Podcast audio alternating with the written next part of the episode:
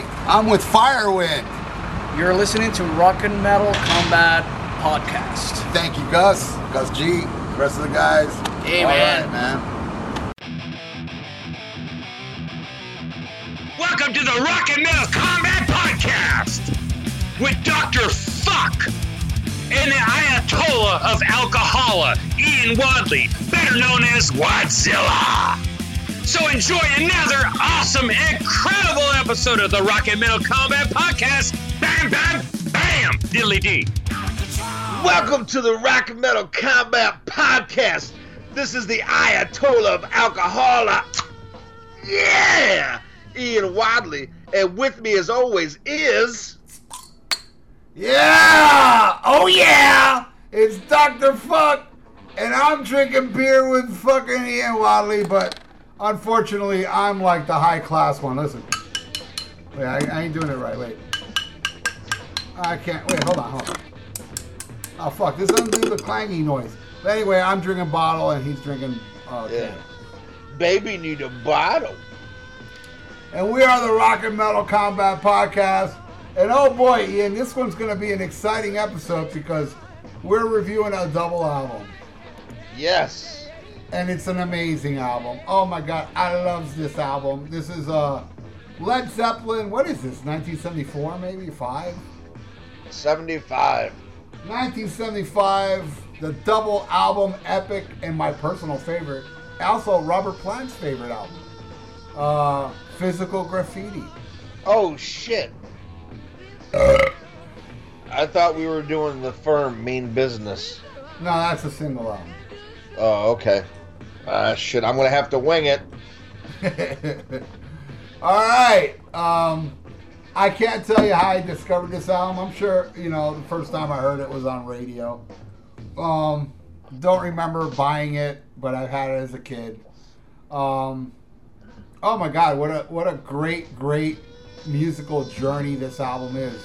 A lot of shades, a lot of here and there. Uh, a couple tunes that I'm not too fond of, but as a whole, uh, it's an amazing piece of fucking rock history.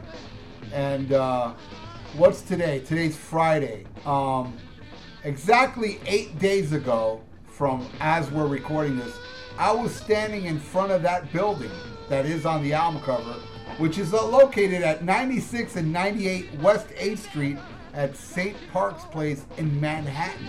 Yes, I went to New York last week, and uh, my friend who I stayed with asked, um, uh, "Hey, is there anything you want to do here?" And that was the first thing I said. I said, "Dude, I want to see the physical graffiti building. I want to. I want to stand in front of it. I want to take pictures in front of it. And for those, and this will be way in the future, for those that are watching this on YouTube, those are pictures of me standing in front of the building right there. And uh, oh my God, it was so amazing to be there, you know. And um, another little tidbit about this building you're looking at: the Rolling Stones filmed "Waiting for a Friend" video on that same step. Did you know that, Ian? I did not know that.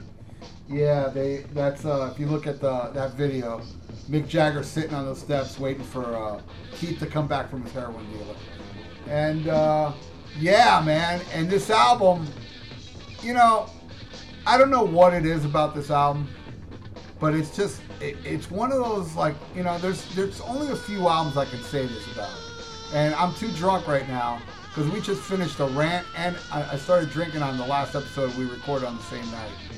And dude, I am down to nine beers now. And uh, That's it? yeah, I know. To you, it's nothing, man. To me, it's like fucking. This shit's fucking liver damage material. But you gotta remember, I'm not a drinker. I drink that sissy wine shit once a week. Ah, sissy wine. But At least, at least you got to see the fucking building where they used for the front of physical graffiti. You know what I went to? what? I I went to the mountain where they did the cover of Houses of the Holy. It's in Okeechobee, Florida, and uh, newsflash: there's no naked kids there. oh man, I bet. Don't don't waste your time. Well, at least you didn't go to Lee Gerfman, Gerstmann and hear bitching. No, he went with me, and that dumbass had to fly in from Oakland. You know? Well, that's dedication. Yeah. Nambla should be proud. Anyway, so uh, fucking physical graffiti, dude. I mean, I don't know. There's there's this, you know, and it also like, you know, it's one of those rare albums that you know when you listen to an album from your childhood, it takes you back. But then if you listen to it w- way too much in in your adulthood, it kind of takes away that magic you felt as a kid. I don't know about you, but for me it does. Like if I listen to like Double Platinum from Kiss, it doesn't give me the same nostalgic feeling that this does. Because when I listen to this album and I'll get into certain songs, it takes me back to a certain point. And believe me, I think I've listened to this album way more as an adult as a kid than as a kid. But I still get that nostalgic feeling listening to this album. And nostalgia is like really cool. You know what I listened to the other week, and I was like, "Oh God, this is gonna take me back." Was the soundtrack to Breaking? I'm not even joking. I used to love that shit, and I was like, "Ugh, this is horrible." You know, you know, look, and I, again, you know, I, I don't want to sound like all high and mighty and shit, but you know, there's just something about the '70s, dude. I don't know what it is, like, you know, I, and again, I can't identify with breaking or electric boogaloo or none of that shit because by that time I tuned out of uh, pop music and I just became strictly a metalhead. And um, but the '70s, dude. I mean, you got to remember. Like, I remember hearing, you know, Led Zeppelin, followed by Elton John, followed by you know the Carpenters, and and then Nazareth. You know, all on the same radio station. There was something about. There was something so special about that thing where everything wasn't really so you know, separated as it is today. Because now you got classic radio, your pop radio, your rap stations, and this and that. Where I, you know, look, I, I listen to shit from the 80s. Look, I, I, you know what I really liked, and this will sound kind of uh, shocking to some of the people that listen to the show. When I was uh, already in my 20s, I really enjoyed the album License to Ill by uh, Beastie Boys because of the Fight for Your Right to Party. Man, I listen to that album now. It sounds so fucking dated. Fight for Your Right to Party still sounds cool, but No Sleep Till Brooklyn doesn't give me that same charge. Where, dude, if I listen to like, you know, fucking Captain Fantastic or Physical Graffiti or, you know, any of that 70, 70s shit that I loved as a little kid, I still get that charge, you know. But maybe that's because I was a little kid. But listen to what you just said, man. Listen to Break and you were like, yo, this is terrible. I can't say Yeah. that. I can't say that about anything I loved in the 70s. There's nothing in the 70s that I loved that uh, I feel like, oh, this is terrible now. And, uh, but I can say that about certain things from the 80s, you know? 70s ruled, man. Everything about the 70s was great. I love the music, the movies. I don't think any movie was made as good. There's been a lot of great movies in the 80s, 90s, and 2000s and 2010s. But none of them are in my top 10. Where, well, maybe Scarface. But Scarface, technically, I would say is a 70s movie because it was filmed in the 70s, wasn't it? Wasn't Scarface 1980? No, Oh, it wasn't? It came out Christmas '83. What? All Yeah. right, then there's the exception, man. That uh, that movie is like still one of my favorites.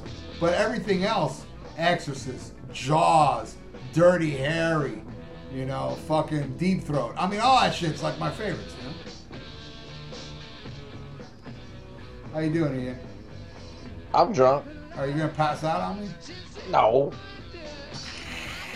I like how you said that. No. I'm in it to win it.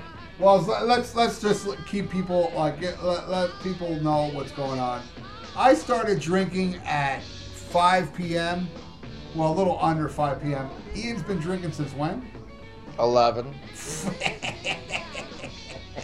And I'm drunk as fuck. Hello. And still, this motherfucker will fucking outdo me. I'll probably uh. pass out and throw up, and he'll be like, "Oh shit, you're throwing up." Round. Round. Yeah, yeah, like our classic episode. What was the name of that episode? Blackout, Uh, uh, that was, uh, drunken, yeah, drunken, drunken, drunker. drunken metal opinions, wasn't it? Something Yeah, like yeah, and and two guys, one cup. Man, was that a brutal episode. Probably the most insane episode we've ever done. And we're just starting this one, so there's room. And if, if I recall, you started drinking earlier than me that day too.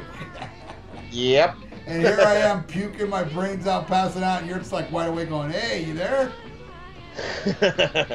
You know what, dude? I should play this. I, and I still have it on my phone. Where the fuck? Dude, the voicemail you sent me. I can't delete it because it's so funny. And you haven't heard it yet. No, I've never heard Oh, it. you got it. You got to hear this, dude. It's this. fucking great what you say. Because uh, uh, in the context of this episode, uh, uh, this phone call, this is when I threw up and I ended up passing out. I don't know what I did because it was a blackout after that. But Ian called and left, and you know, and I didn't pick up the phone, and he left me with this voice message. Let me hold on a second. All right.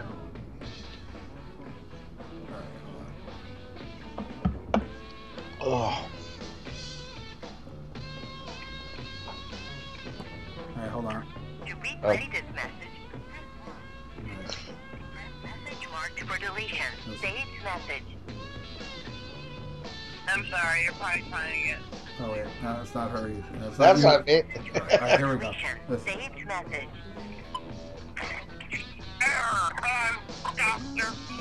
No, that's not you either. All right, That's Marked for the same. deletion. Hold on. Saved message. Yeah, that's not. Hold on, here we go. For deletion. Saved message. Hey, it's me. Uh, calling back, or I might be sleeping anyway. Just got the new Metallica. Oh wait, that's not it either. All right, hold on. Here we go. deletion. Saved message. Nothing. All right, here. Hey, for deletion. Here we go. Hey, brother. Man, I hope you're okay, man. You're like throwing up and shit on air. And, and you said you like the Elder. So I know you're like really fucking drunk. I love you. I hope you're okay, man. Please, uh, don't fucking Bon Scott on me. I love you, dude. You have to worry. Take care. Thanks. I love that shit. It's like it's like you said you love the elder, so I know you're fucked up. That's some classic shit right there. So you guys gotta hear that episode. If you haven't, oh my god, your life, you're gonna die without without missing some, one of the greatest things to happen in your lifetime. That fucking episode. Uh, I'm not that hammered. I don't plan on ever getting that hammered again. Uh, if you want to find out what happened, listen to the episode after that, and I explain what I did after that, was which was e- equally as bizarre as that episode. But um, mm, uh, yeah. So uh, I don't remember buying it. I do remember owning it, and uh, it's just a, an amazing fucking album. And I'm gonna gush all over this shit. I don't know how Ian feels about this album. I do. Re, uh, I was kind of shocked when I asked him uh, if he wanted to review this, and he said, "Yeah, th- it's the one I listened to the least." And I was like, "What? What? What?" You know, I was I'm very shocked, Ian. I mean, I would have figured, you know, maybe I, you know, I'm not saying it would be your favorite album, but geez, the one that listened to the least. I mean, but Yeah. but I I'm sure you didn't think that out because you you can't tell me you listen to Into the Outdoor more than this one. uh, I've heard it through the outdoor more than this one. Really? Yeah. That is shocking to me. So you must Yes. not really love it as much as me. But we will find Uh, out as we go along. Don't don't spoil it Yeah. for people. Okay. Only I spoil my shit. Okay. And I'm telling you right now, I'm gonna gush over this fucking album. This album is just, oh my god, it's it's just like I don't know what it is about this album. And like I said, I'm a little too drunk to give you an example of other albums that do this for me. But this is an album that takes me places that, you know, only like those rare albums. I mean, I can count maybe Take me back. do do do do take me back. Take me back. yeah, Do, do, do. you heard that? That, in Ke- that's from Kevin. Kevin Kevin can never do that shit on time.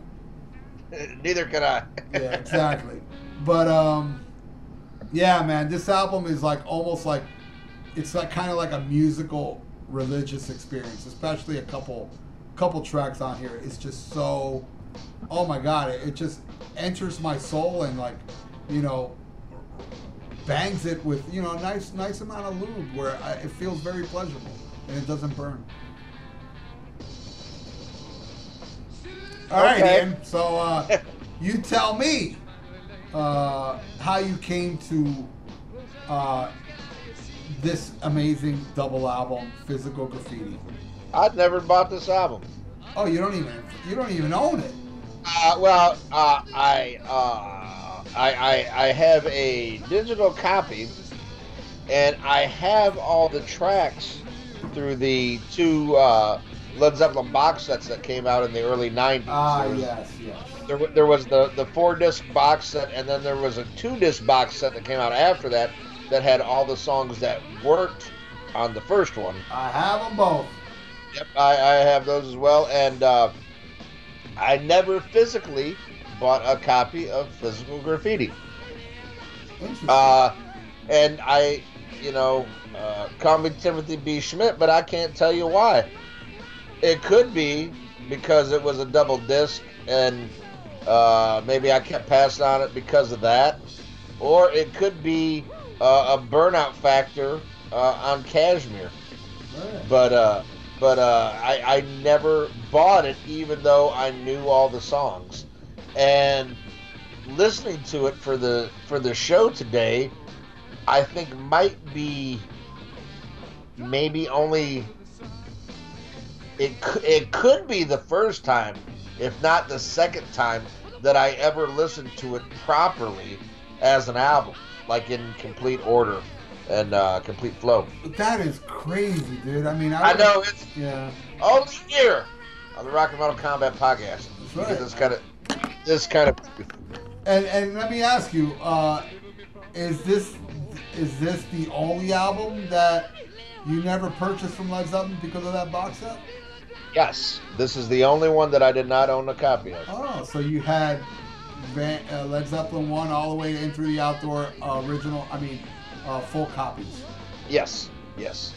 That is wild, you know. And uh, to me, man, I mean, god damn, man, this is like Oh, and I, I never owned um, the live al- the original live album. uh, in through uh, Song the Yes. I, I even though I've seen the movie a lot, I never I never bought the album. Interesting. Well, and that one's a good one too. I mean, I've given it a lot of shit in the past, but because I don't feel it's as good as like uh, How the West Was Won and BBC and stuff like that. Oh, I, love those. I, I bought Those those. are really good. That, though, I, I really do feel uh, Song Remains the Same is kind of an off night. But, oh my god, the version of No Quarter on there is so so epic. And, you know, recently I listened to it. Well, not really recently, like, you know, a few months ago. And I was like, you know what? It's not as bad as I remember. It's actually pretty damn good. So I think it is. I still prefer How the West Was Won. But I still, I, I feel like it's a decent live album. It's just, you know what it is? Because it's not up there to the standards of those 70s live albums that I worship. But it's Well- it's not bad. Which one's the one with uh, Sea of Love? Uh, what? Oh, that's the Honey Drippers. Yeah. Never that's mind. it. God damn it, drunk. Okay. I gotta catch up.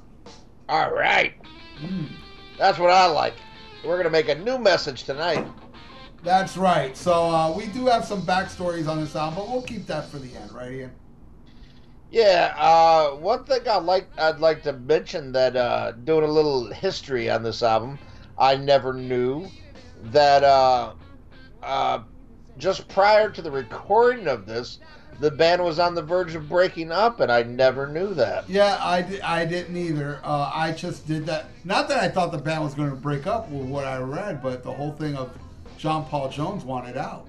Well, right, but, but I, what, what I meant is the breakup of the, you know, the lineup.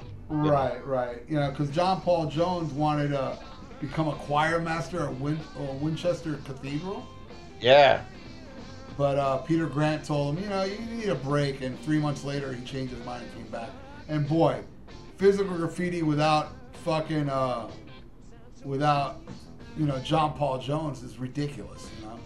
Because he's, Yes. he's very important to this album. Well, he's very important to all Zeppelin albums, but I think on this one, he, and, and Into the Outdoors, where I think his talent really shines. Yeah, but I'm not going to hold that against him. Well, oh well, you. Oh well, we'll see what you feel about this album, but yeah, I know how you feel about Into the Outdoor. Check out that episode, episode two, I think. Yes. That's a real early one. Well, one of our best episodes, if I do say so myself. Yeah, I really did enjoy that episode. But uh, yeah, man, uh, yeah, I was uh, shocked myself that John Paul Jones uh, almost left the band from constant touring, and he was just burnt out, you know. But it took a while. How long was it the the gap between House of the Holy and this album? Like two years? Uh, yeah, House of the Holy, uh, 1973, Physical Graffiti, 1975. That's like an eternity in the '70s.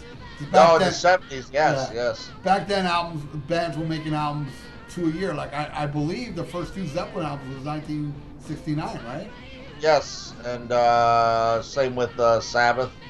And uh, Kiss put out two albums a year till uh, 77 or 78, something like that. yeah yeah and uh, yeah it's it's wild you know that it took that long but listening to this album and and also we also have to bring up the fact that uh, they were starting the album but so I forgot what happened some bullshit happened and then they, they turned the Well- studio over to bad company Well, well, well. The shit that happened was John Paul Jones. Uh, initially, they said that he he was sick and wasn't feeling good, but it's basically he was contemplating quitting. But by the time he got his shit together, uh, the studio was booked by uh, Bad Company to do their first studio album. right So, so uh, the studio was turned over to Bad Company, and then uh, they straightened everything out with John Paul Jones and got down to it. which is good because if they would have recorded at that time, John Paul Jones wasn't all there, and maybe Yeah. this album would have been a completely different beast. And uh, another thing I did not know um, was uh, that that so much of this was com- uh, compiled from outtakes that they rejected from other albums. And and basically what happened was when they started recording it, the songs that they recorded were so long that it went over the length of a regular album. So uh, to, to, to you know, but they they believed in those songs so much. They're like, well, let's add these other songs that we didn't use, and we'll just make a double album. I did not know that. I thought they were all written in, uh, you know, in in the recording for this. But uh, the half the album almost was uh, outtakes from previous albums. And that's crazy because most of these songs I consider their greatest songs. Yeah, yeah, and, and there's there's certain songs that I believe that were left off of previous albums would have sat better on on said album. Really? Because I really do like love the flow of this album, and I feel like every song belongs to be there. Especially, and, and, and even the song. I would say there's really just one song on here I don't really care for, but uh, there's an there's like two or three other ones that are not up to par with the rest, but I still love. And the Well- song and the song that I don't like on here is is one of the popular ones. It's it's, it's a very po- it's it's a it's one that's always on the radio. Actually, I really never cared for it, even as a kid. And I'm excited to, to see what that is. Yeah, and, I'll, and I'll, I'll give a little spoiler alert without saying the song. I love Kashmir, so it's not that one. Oh, okay. Oh, There you interesting. go. You'd figure it'd be Kashmir, but no, I love that one. And I'll tell you, Interesting. I tell you how much I love it. But it's another one that's a lot on the radio, which is still like you know, oh, which I wonder what it could be because there's several songs on this album Well, that are mainstay yeah. on radio. Oh, fuck! Everything's a mainstay on the radio from Zeppelin except for fucking Hot Dog. Shit. Unfortunately. So you say? Yeah, baby. All right, so you want to get into it? Let's get into this Well, motherfucker. go ahead, man. Go. It takes custard pie. All right, the first song, "Custard Pie." Uh, man, what a way to start that. Oh man, that is uh, that is a great fucking opener, man. Uh, I love this shit. It's a dirty song. It's a dirty song, and this is one uh, th- that pays homage, uh, you know, to a lot of blues staples and a lot of. Uh, there's a lot of like Zeppelin haters that just claim everything they did, you know, was ripping off old blues artists. Man, there's a lot of people hate on some Led Zeppelin. I don't think I don't think Led Zeppelin ripped off one thing on this whole double album. Not one thing. Right, but there are songs, you know, that whether it's musically or lyrically were based on other songs. But yeah, no, I'm not going to call it a rip off. I'm just going to say an interpretation, if you will, because you, you know. Well, I feel like some were ripped off because they didn't give the person credit. But that really is, I think it only goes up to Zeppelin 4, I think. But you know, I mean, you can you can give everybody the ingredients to make meatloaf, but not everybody's going to make a successful meatloaf. Thank you. That's another thing is I, I hear these original versions, I'm like, well, fucking Zeppelin made it better. Yeah, so so man, you know. exactly. But uh, but custard pie, what a what a dirty little nasty number this is, and, and, and I dig it. But uh, the, the the thing that kind of gets me is, is the title, custard pie, and you know, it, I don't know. I when I hear custard pie, I just think of a girl with a yeast infection. Oh. It does. It, it doesn't. It just custard. Ugh, I don't know. It just it it it sounds like some bad pussy. It don't sound like good pussy. Sounds like bad pussy. Uh, and uh, this was never played completely live by Led Zeppelin. Uh, they, they they played a portion of it in an acoustic set in Houston, Texas, in 1977, but uh, never played it completely. But uh, you know, Robert Plant would lift like you know the guitar riff for for "Tall Cool One," you know that horrible shit. And uh, I think they they did it on the Plant Page tour, and uh, and Jimmy Page did it on his incredible tour uh, with the Black Crowes that resulted in a live album. Uh, they they did a version of it on the Live at the Greek album. Uh, I think it's a, it's a great song and a great way to uh, to open up the album. I, I, I dig it even though the title kind of turns me off. Oh, that's awesome. I, I kind of like the title. I think it does fit the album for, song for some reason. I. But I agree. It is a great opener. It's a killer Well, ho- hold on, hold on now, hold on. If a chick was like, "Hey, you want to get all up in this custard pie?" Is that sexy? Well, at the same time, I wouldn't bang a big girl called Rosie, but I love that song. Yeah, see, I'd totally do Rosie. Oh well, this is um a killer riff, Fat girls try harder. huh? I said, "Fat girls try harder." Well, you know, I mean, the, the way Bon Scott describes their size, that's a little too big for me. I like big girls, don't get me wrong, I do, but, you know, I mean, Rosie sounds like a little too big. But, uh, yeah, I love Custard Pie. Uh, killer riff. Uh, made even more killer by the thunderous pounding drumming. And that, that, you know, John Bonham was just so fucking not overrated at all, perfectly rated actually. What he would do with that thunderous drumming, it was like he was always in the pocket. He always added to it. And it was like, and those cool ass effects, Riddle guitar solo shines on this track. The spotlight to this gem of the track, if you ask me. And then Plant's vocals, it's nothing to overlook here. And that harmonica in this song is very reminiscent to uh, when, as the levee breaks, or when the levee breaks. Just a straightforward song that I don't know. I gotta listen to it again. Now I can't remember. I mean, do they change the riff at all? It's like it sounds like na na na na na na na na from the beginning to end. I think I don't know, but uh, it drives this song into classic rock history. I fucking love this song. All right, next one, The Rover, one of my favorite Led Zeppelin tracks ever. Such a snotty riff and just in, this incredible production. Like Jimmy Page is criminally underrated as a producer. The sound on this, as well as all the other albums he produced for Zeppelin, are some of the greatest rock albums ever laid on tape. His stamp all over this song and album. This is a peak. This is the peak for me. A well thought out song that hits the bullseye. Every second of the song is a sonic orgasm. I think it's just fucking perfect. I love the Rover. What do you think? Uh, amazing. Uh, tied for my third favorite song on the album. Uh, now this is one that was supposed to be on Houses of the Holy, Wow. and I think it would have fit perfect on Houses of the Holy. Which, Yeah. which, which, by the way, spoiler alert: Houses of the Holy is my favorite uh, Led Zeppelin album.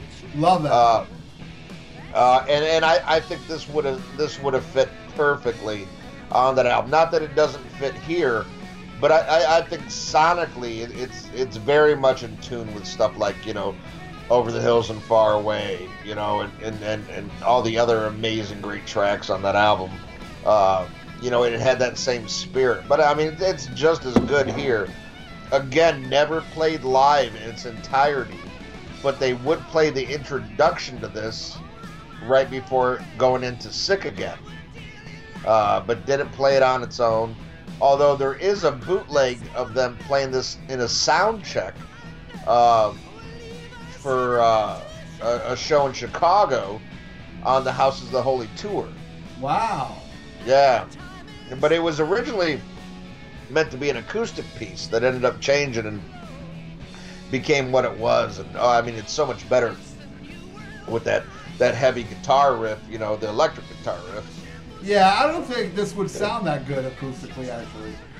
But then again, I may be wrong. Right, right. Yeah, I mean, you, you never know without hearing it, you know. But uh, but uh, yeah, th- this is absolutely fucking amazing. Uh, but like I said, th- you know, this this is one. This was a leftover, and man, h- how good is this for a left? This is like having prime rib as a fucking leftover. Yeah, I know you'll disagree with me, and this is another spoiler. alert. Boy, I'll take this over that lame ass James Brown fucking uh, tribute on on House of the Holy. That's for sure. Oh, I, I, I like it better than the Crunge too. I, don't mean, like the crime. I, that's one song that I, I would say is like one of the worst Zeppelin songs. Uh, I, I, I, I, well, definitely I like it better than you, but uh, I, yeah, this song is way better than that. But I mean, it just, to me, it, it has that that sound of, of Houses of the Holy, you know. Um, so I, I could totally see it on, you know, makes a lot of sense seeing it now. But uh, then we go into My Time of Dying, which is uh, this is another one that is a, you know, like Zeppelin did their version. This is an old blues song from uh, uh, a, a guy credited as a street musician from here in New Orleans. Wow. Uh, but the first recorded version was recorded in Dallas, Texas, uh, 1927. Damn. And- I, I always thought this was an original. Well, it, it, it's it's one of those. It's almost considered like a standard, and and, and I think that might be like uh, musically, but uh, it, it's it's been called in my time of dying. It's also called uh, Jesus Make Up My Dying Bed, uh, and it was a, a gospel number. Oh. And, and many many blues and gospel musicians have done versions. Bob Dylan did a version on on his uh, debut album. I mean, of course, of course, we're talking different lyrics, different interpretations. Uh, John Sebastian from Lovin' Spoonful and uh, the Welcome Back Kotter theme, he did a version called Well, Well, Well. Uh, you know, and then of course Zeppelin has their In My Time of Dying. Uh, that to me is an absolute fucking epic. Uh, a perfect song. It's the uh, the longest song on the album, and I think it's a, the longest uh, studio track that Zeppelin ever did. No, man. It's not longer than Carouselambra, is it? Uh, let me check real quick. Uh, this this is uh, 11 minutes and 8 seconds, and Carousel Baba Dubba Doo is 10 minutes and 34 seconds. Wow. Yes. I always thought, man, that's weird, dude. That's Yeah, tough. but that's because that song sucks. It seems No, like it goes no, on forever. Yeah, well, Yeah, uh, we'd agree to disagree. no, no. But uh, on this, I don't think there is one wasted uh, second. Uh, I, I, this never feels like an 11 minute song to me because it just fits so fucking perfect. And uh, oh my god, uh, you know what's that? Oh my Jesus! Oh my Jesus! And then when it, when it kicks back into, oh my god! Uh, Oh, when it comes back in, that is like the fucking best ever. Uh, n- yeah, not a wasted second it, on it just makes you realize no wonder Rolling Stone magazine hated shit like this. It's just so Yeah. good. Yeah, uh, absolutely love in my time of dying a absolute Led Zeppelin classic. Dude, that slide guitar with the vocals, just hits this fucking nerve with me, man. You know, this is a glowing example why they are considered the gods they are. 11 minutes with nothing to keep me uninterested. Nothing! From the slow blues to the pounding bridge to that erratic riff where the whole band comes in. It just takes it to a new level. It's an amazing fucking song. Did you ever hear Pride and Glory do this? Uh, I believe so. I believe so. Yeah, you know they, they pretty much keep it as it is, but it's it's great. Their cover is great, but man, it is such a great fucking song. I love "In My Time of Dying," and that ends side one already. Already. Yeah, well, it's a long song, and we're we're talking vinyl. Yeah, vinyl. Yeah, and that's how I'm used to this album. You know, vinyl. Uh, yeah, of course I've heard it on CD and my iPod, but dude, I play this shit on vinyl all the time, all the time. And I bought that deluxe box set, you know, which sounds very nice. Um, all right, I'll t- I'll flip it over to Houses of the Holy. Was this supposed to be on Houses of the Holy? Yes, sir, it was. Oh. See, I'm learning something about this shit. I didn't know none of this stuff. Yes. Um, this one's like a good time song in the vein of Dancing Days, I think. Kind of got that vibe, catchy and just fun as fuck. Absolutely nothing wrong with this song. Bringing a different shade to this double album so far. I love this one more than the the whole you know the whole band comes in and takes. Oh, wait, hold on. Um, I love this one more than uh, Jimmy Page likes underage chicks. Ah, I see what you're doing there. Uh, yeah, I, I love this one again. Like, I think this would have fit perfect. Uh, you know, fuck it, make fucking. They should have made House of the Holy a fucking double album. Uh, because this would have fit great there. Uh, lyrically, the song refers to sacred places where young adults have their sexual rites of passages. No way. Uh, yeah, like movie theaters and drive-ins and, And- concert halls and mountains. and a hilltop, and you know they're talking about you know let me take you to the movies, let me take you to the show, let me be yours ever truly, you know, uh, let me wander in your garden and and uh, seeds of love I, will sow. Uh, basically, talk about places where teenagers go and fuck, and and how cool is that? Uh, you know, because teenagers need to fuck, you know. Yeah, Just I know. no- I did when I was a Ju- teenager. yeah, yeah, just you know, know know where your clinic's at. Some things never change, huh?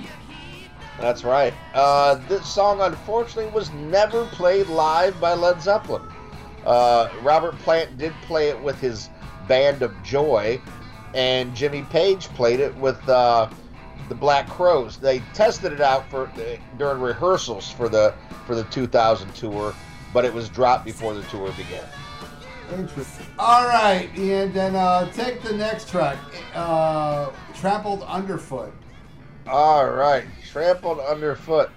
Now, this is a song written specifically for this album, and uh, uh, once again, uh, you know, Puritans will claim this as being a ripoff of uh, Robert Johnson's Terraplane Blues. And a terraplane was a car, and the original song used, you know, car parts and metaphors for sex, like pump your gas and rev all night. But uh, the the actual two songs have different, uh, really interpretations. Where Robert Johnson's song was about, uh, you know, infidelity and cheating on somebody. Trampled underfoot is about giving in to sexual temptation. And this evolved out of a jam session uh, between Robert Plant, Jimmy Page, and John Paul Jones in 1972. Uh, but it wasn't, you know, they just kept working on it. It wasn't set up for another album. And uh, John Paul Jones has credited Stevie Wonder with being the inspiration for the beat and how he was uh, inspired by the classic song Superstition, uh, which Stevie Wonder played on, on the clavinet, and that's what John Paul Jones plays on this. And uh, where you, you know, don't care for their own James Brown with the Crunge, I think they successfully uh, show off their funky side on this particular track. and uh, something I did not know until doing, uh, excuse me, some studies for this. This was the only single off of uh, Physical Graffiti. Yes, I saw that today. You know, you would you would think like Kashmir was a single, you know, but this was the only actual single. Uh, the B side was Black Country Woman, and uh, yeah, that that really surprised me. There is a uh, on the deluxe edition they have a, a a different version of this entitled Brandy and Coke. Uh, but as everybody knows, this shit is trampled underfoot, and I love the swagger of this. Uh, you know, it, it, the funky stomp of it, and uh, I dig me some trampled underfoot. What do you think? I hate this song. wow, you just don't like black people. Uh, what the fuck? Well, whenever they try to go black, you you you hit back. no, that's not true. This ain't the only time they went black. I love a lot of their stuff, man. That's black oriented. Uh, I never liked this. It annoys me, man. I can never get into the song. I always skip this one and change the station if it ever comes on.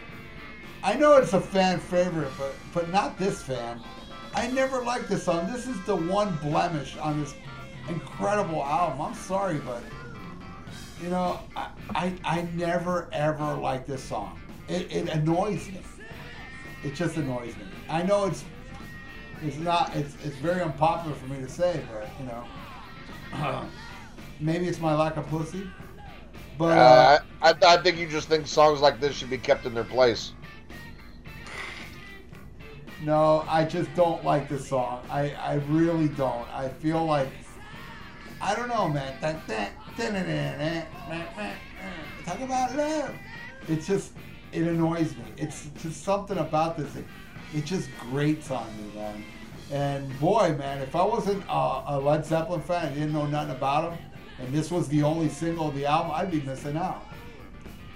But uh, yeah, I don't like it. All right, let's go to the perfect song which is next, Kashmir, the one that ends side one with class. Every note, every lyric, every drum beat. It is an epic that deserves the respect it has. My cousin, who's not into rock at all, loves this song. It explores areas where no band has gone before, if you ask me. A rock band. That's right, Zeppelin haters. Try and tell me if they ripped this off the Middle Eastern vibe meets hard rock just blends so well. And many bands rip this off, actually. You know, Judgment Day by Whitesnake comes to mind. You know, um, uh, Touch of Evil by Judas Priest. It's got this uh, vibe to it. I never tire of this song, dude, ever. It's just, it's got this sound and this vibe that just hits me, man. I think it's just perfection. I love Kashmir. What do you think?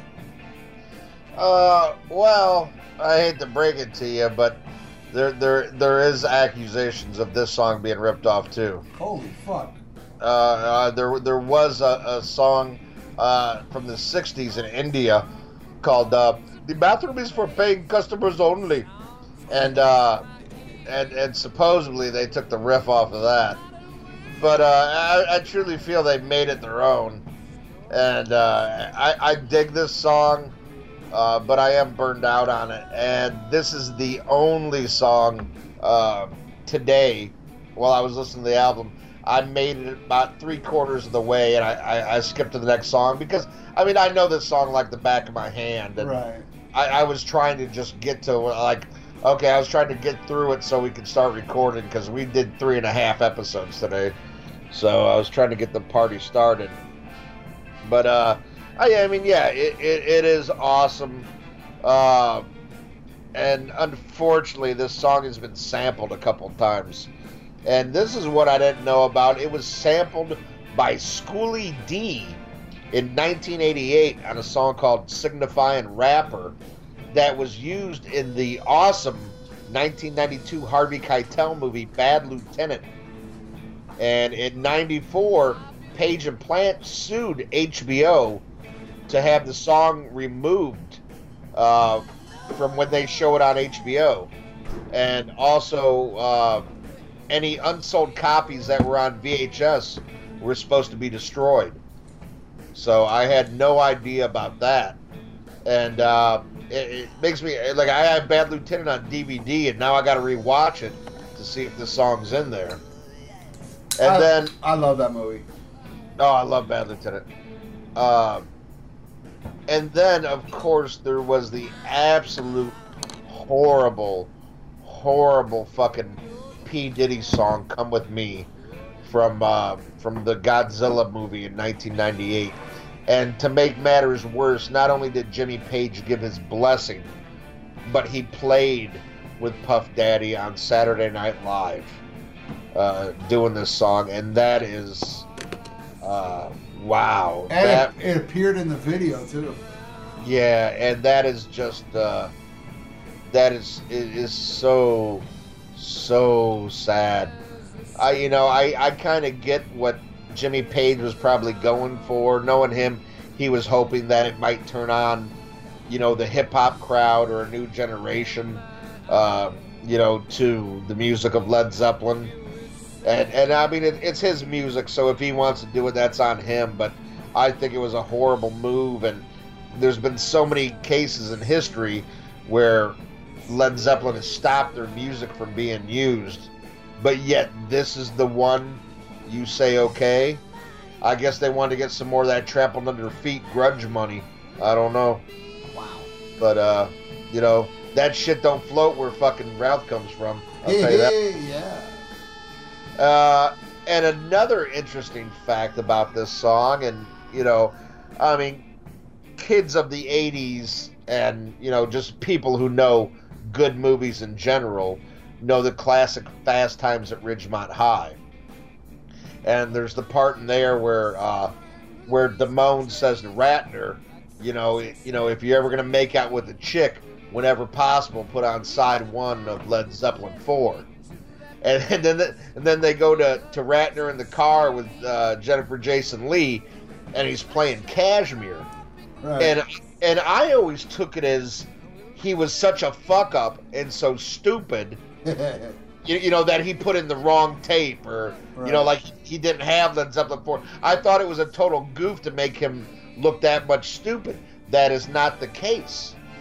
Led Zeppelin refused to allow any song from Led Zeppelin 4 to be used in the movie. oh, see. So th- so they just picked Kashmir instead. And, and in hindsight, I think it works even better for the movie because I, I think it's even funnier that it's not what you know this character is supposed to be a loser, you know, like like he all his decisions are wrong. So I think in hindsight it was better for the movie, but I never knew it was because Jimmy Page said no. Only Puff Daddy can use my move my music in a Godzilla movie. yeah. You know, not not not this classic teenage comedy that will live on in infamy forever. Yeah, no, uh, a stupid Puff Daddy song to a stupid Right. Godzilla movie that doesn't live either. But then again, you know, Jimmy Page also did the Firm, so there's no accounting for taste. Well, you know, I like Yeah. I like some of that firm shit. Some, Yeah. some. Oh God. All right. Well, then that's the end of album one, or side two, if you will. And then we put that record back in the first half, and we take out another one, and we come to "In the Light." In the light. Okay. Um. Hmm. Uh, this is a favorite of Jimmy Page. As a matter of fact, Jimmy Page says this is his favorite song on Physical Graffiti. Wow. Yes, and uh, Robert Plant said this was Zeppelin at their finest moment and wanted to play this live. But uh, John Paul Jones said there's no way he could recreate what he did in the studio live, so uh, he vetoed the uh, the idea because he's like, if I can't do it perfect, we're not going to do it, you know. And Plant wasn't too happy about that. Uh, Jimmy Page did perform this with the Black Crowes on their tour, but it's only available on the Japanese version. I do not have that. There's two extra songs on the Japanese version, and uh, this is one of them. I don't have that, so I never heard it. This is without a doubt my least favorite song on the album. Uh, to me, it's kind of like all over the place. I, I you know, the beginning's kind of cool and eerie, but then it, you know it just goes all over the place, and at that the end of it is the worst thing. In the light, in the light. Oh God, I fucking uh, that. How you feel about trampled underfoot and the Crunge is how I feel about this fucking song. To me, this is a total fucking peanut filled turd. I mean, is it as bad as hot dog? Hell no. But uh, but yeah, this to me this is the stinker on this album, and and I pat myself on the back uh, for even making it through the whole thing. But I was like, you know, I was hoping maybe my opinion would change. But this is one I've always always skipped, and I thought, well, you know. I put on headphones for this album too. The you know the other albums we were getting ready to review, I just played over my stereo. This one I was like, man, this is a headphone album, and I'm drinking, and uh, this is still a swing and a miss for me. Not a fan of In the Light. What do you think, Ralph? Wow, you hate white people. I do. They- They fuck everything up. I mean, if you think about it. Well, I actually think this is one of the better songs on the album. One of the best Oh. songs. It's an amazing head trip with that intro and those sounds John Paul Jones recorded. It's like an out of body experience to me, man. It's total Zen, man. It's like Zen Zeppelin. No, I, I bet it's like shopping for towels at Bed Bath and Beyond. You fucking honky. Oh, yeah. I'll go pick cotton. Yowza. Going into that spacey vocal melody is a nice bridge to that opening, to the mid-tempo masterpiece that this song is. The verses are hypnotic. The changes are melodic riffs to back to that spacey intro melds so perfectly to me. Then back to what we heard before, repeat halfway through to start in the second part of the song. Just so masterful and pure ear candy.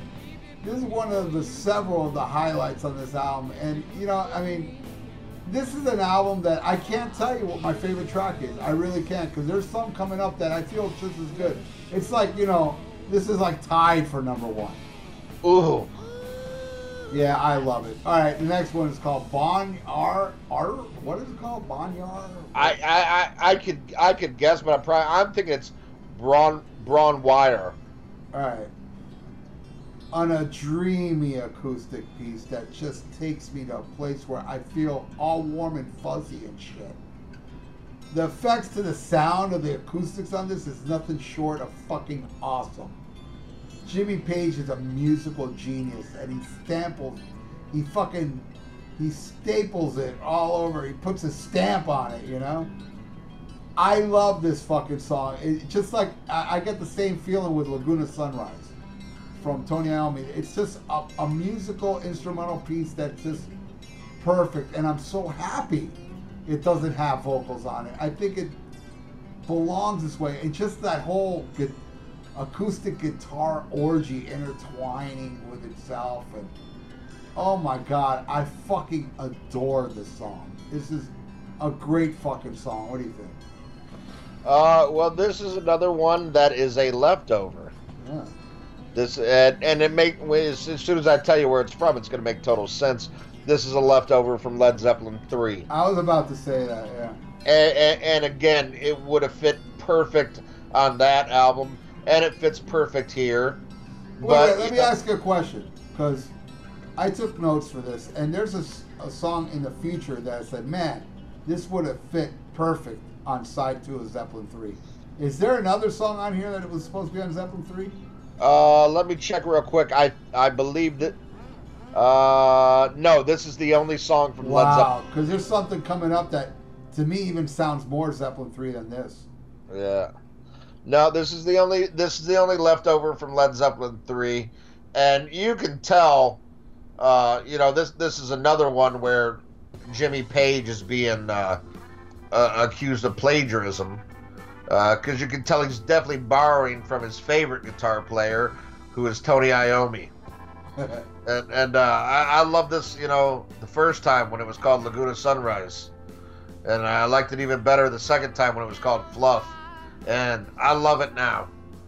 And I, I'm I'm just kidding, but I I can see Tony Iommi playing this, and and I think he's just as capable to do something as beautiful. Even even though this is Jimmy Page through and through, um, you, know this this kind of you know it's kind of shows you that that Tony and Jimmy, even though they're very different in some ways, are a lot alike in others. And and when they can they can they can be as heavy as heavy, but they can also be as beautiful as this. And uh, this is an amazing song, and you're absolutely right. I'm glad it's an instrumental um, because it's so beautiful and perfect in and of itself. It, it doesn't even need lyrics. It's the perfect length. It, it, it doesn't go on too long, but at the same time, it could it could have went on for another ten minutes. And I, I, wouldn't, agree. and, I, agree. and I, I wouldn't I wouldn't complain. yeah, if there's anything to complain is that it's too short. Right. And it's not even that short. What is it, like two and a half minutes or three minutes or something? like two minutes and seven seconds. Yeah, you know, I could have I could have dealt with it going on a little longer. I mean, even if they re- even if he was gonna redo it and, and just write and, and just do the same fucking thing over again two more times, I'd be fine with it. I just love it, man. What a great instrumental. Yes. Beautiful, beautiful song. All right, then we get to the next one, which is another outtake, and that is Down by the Seaside. And uh, this was originally uh, demoed for Led Zeppelin 4. Wow. And I can kind of see this one on Zeppelin 4. Yeah. Uh, I, I think it's an absolute beautiful song. This is one, uh, you know, there, there's certain songs you'll never forget the first time you heard them. And I'll never forget the first time I heard this was when I bought the uh, the companion piece to the to the original Led Zeppelin box set because, like I said, I never had a copy of Physical Graffiti, and I heard this and I was like, "Wow!" I'd never heard it on the radio. I still don't think I've ever heard it on the radio. Um, but it was such a beautiful song and so different from them. But you know, at the same time, you know, it sounds like Zeppelin, but yet it's just a different side of Zeppelin right. and and uh and just so so like gorgeous and different i love the effects on on uh jimmy's guitar which makes it sound like you're by the seaside like something's underwater.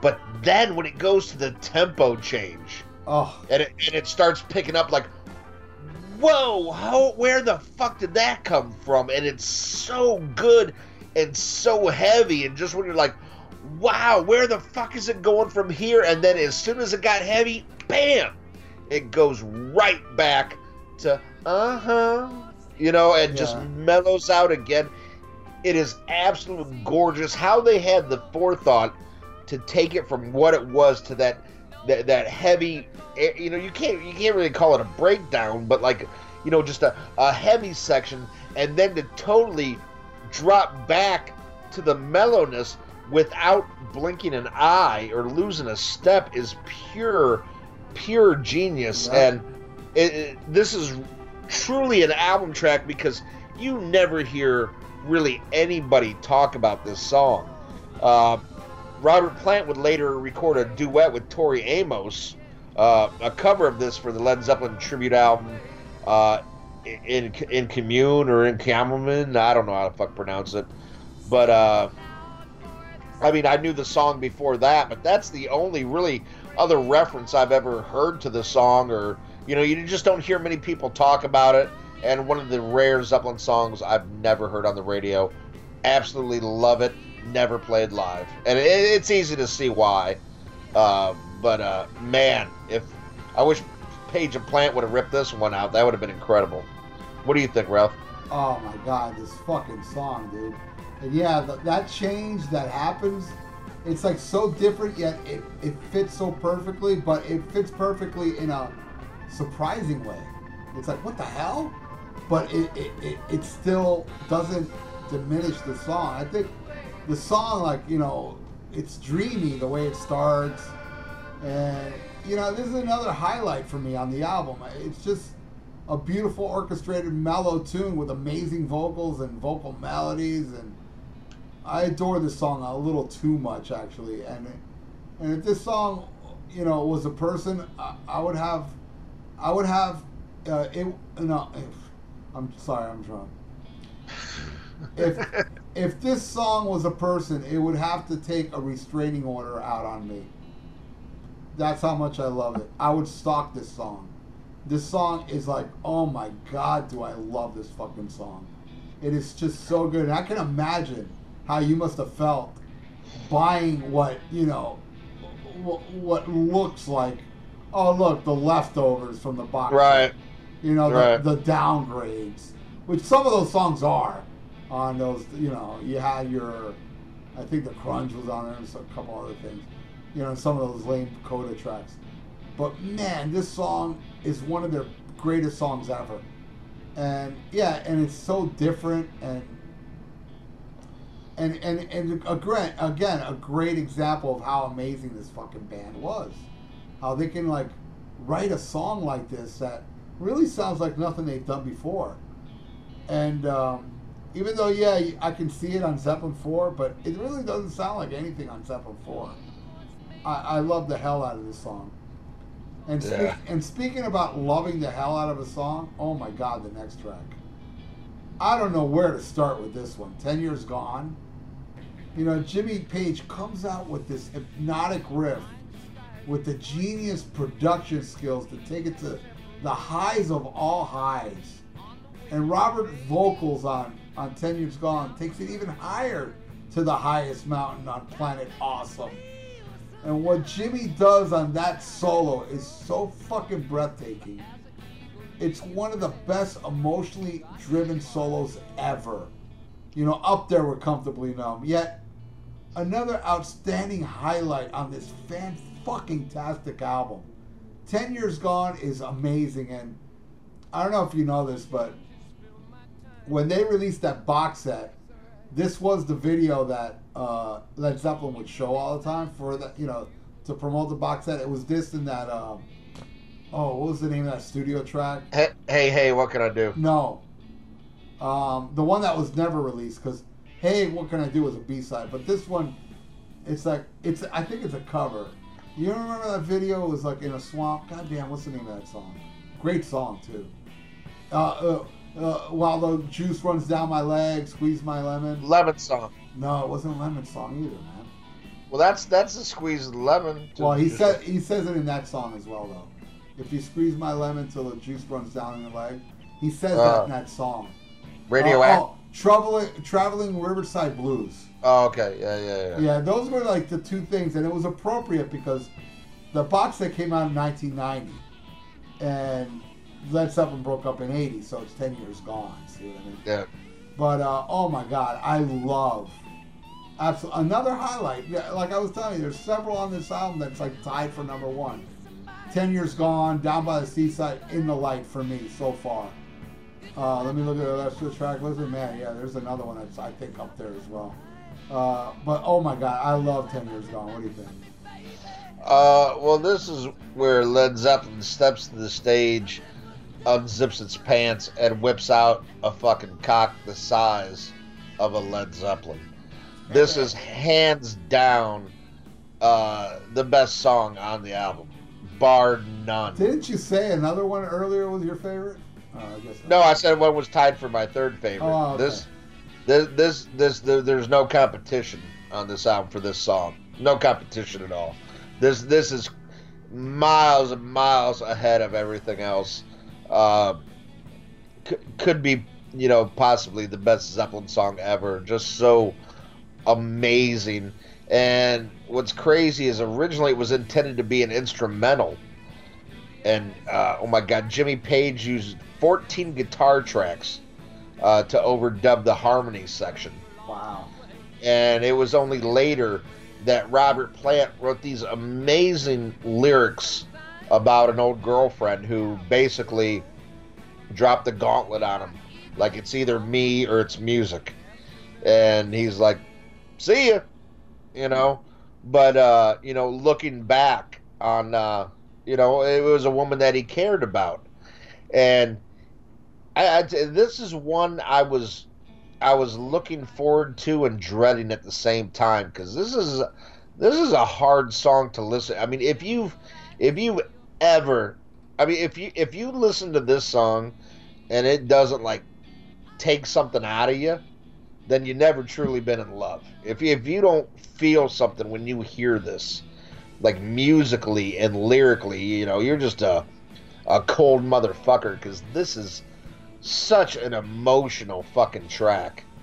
Uh, man, I mean, th- this is what music is all about to me because th- this makes just makes you feel, and that that's what any great song should do, whether it's it's joy or or sadness or you know lament for a lost love or so. You know, just most importantly, you should feel something.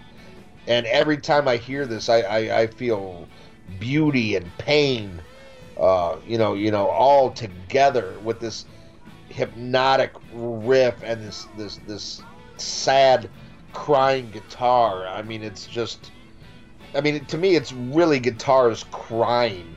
Fuck, you know, I love gently weep shit, but th- this to me is the sound of a guitar just like crying and breaking down.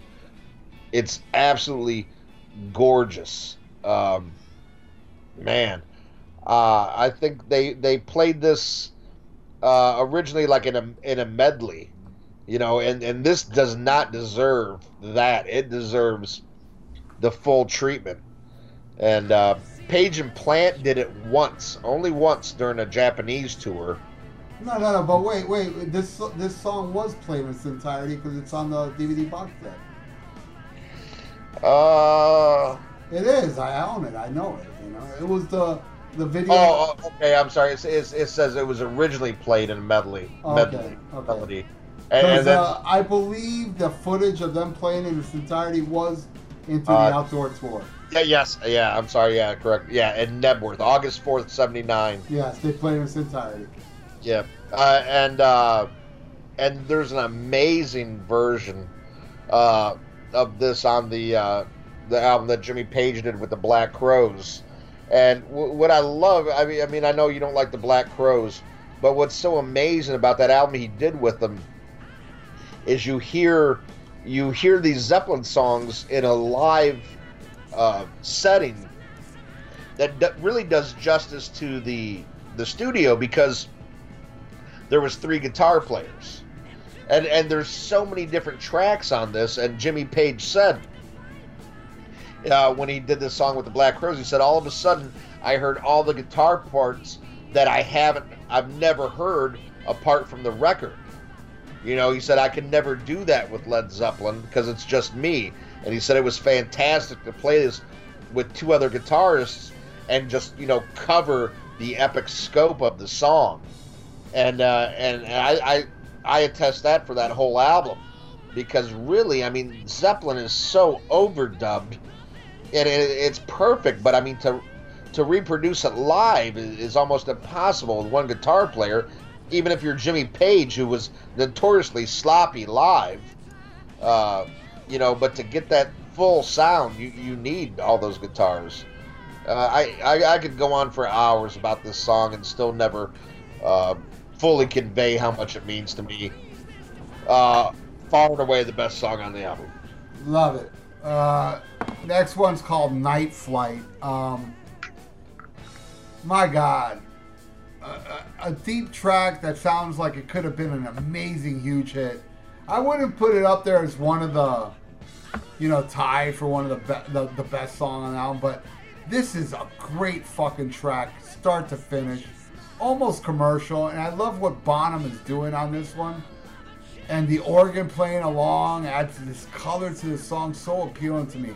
Just a powerful piece of music amazing song that it, it is i mean it is kind of shocking to me how this is not like on the radio like black dog and you know trampled underfoot and shit like that because it has all the elements of classic rock and and just a great vibe and it, it's just a beautiful heavy it's like a heavy but kind of commercial type song um, and it's a very deep track. I own this really cool Led Zeppelin concert on uh, on CD that they play this song during the sound check, And that sound check when they're playing this, because it's a soundboard or something, sounds so good. And it, I don't know if they ever did play this live, but them playing it live on a sound check sounded, oh man, like another, like like very. There's a lot of life in this song. I, I feel this song like breathes and you know it's it's like a living thing. You know, I love Night Flight. What do you think? Oh yeah, it, it's absolutely amazing. Uh, I, I, I fucking love it.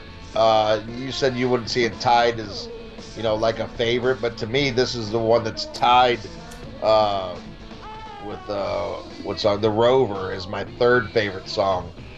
Uh, absolutely adore it. I can't remember what song we were talking about previously, but that was the same show uh, when they played it in the sound check uh, the same Chicago show from 1973, where they, where they played. Uh, Well, then Uh, that, that may be the one I have. I mean, I have a Zeppelin CD that I actually bought. You know, like I, I don't or one of those independent record store that sold bootleg CDs that were made by a company. Right. And uh, yeah, when I saw Night Flight on it, I bought that CD because of that. I was like, oh shit, they played this live. But it turned out it was a sound check. But it sounds great. It sounds amazing. It sounds just as good as a live recording. It's like a live recording without the audience, you know? right, and uh, this is another one that was an outtake. Wow. This this was an outtake from Led Zeppelin 4, Jesus. And uh, and uh, it, it's it's a little bit vague lyrically, but uh, a lot of points lead to it. It's a song about a guy evading the draft. And, and just wants to get away, you know, uh, you know, and telling his his lover to meet me. We're gonna run away because I ain't going to fucking war. Wow. and uh, absolutely love it. Beautiful, beautiful song, Yeah. and you know, And it uh, rocks. It's a rocking song. Oh, yeah. too. It rocks. It's And, beautiful, uh, but rocks. and it does. Even even though you know, hey, maybe I can see it on Zeppelin four. It fits in perfect here, you know, as as the opener to the final side.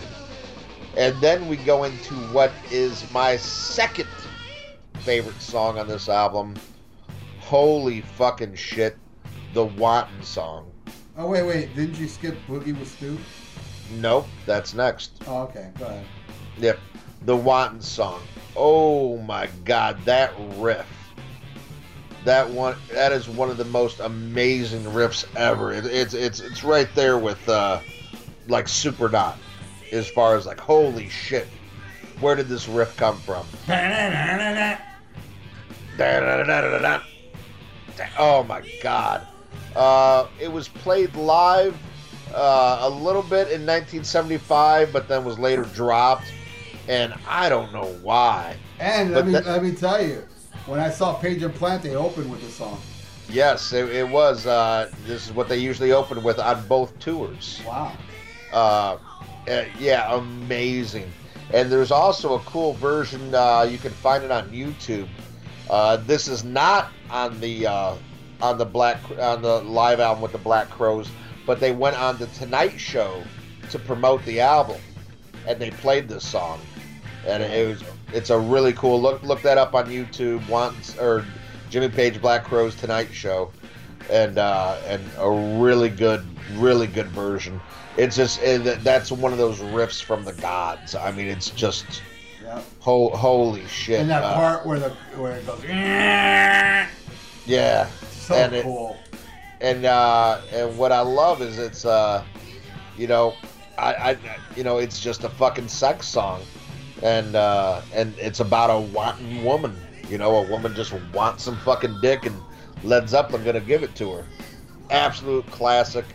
Uh, and uh, I, I know you hate this band, but uh, uh, Rage Against the Machine's Tom Morello said that the Wanton song was a major influence for his riff on uh, Vietnam. So, and and you can kind of, if you know, I don't know if you know the song, we probably not because you hate the band, but you can totally see where he got it from. But uh, there's no, uh, you know, it's not even close. This is just one of the riffs to end all riff. Like I said, right there with uh, Supernaut is one of the greatest riffs of all time. It is like the heaviest song on this album. and it's such a snotty killer riff, like and then fucking Bonham filling in the blanks with that incredible drumming.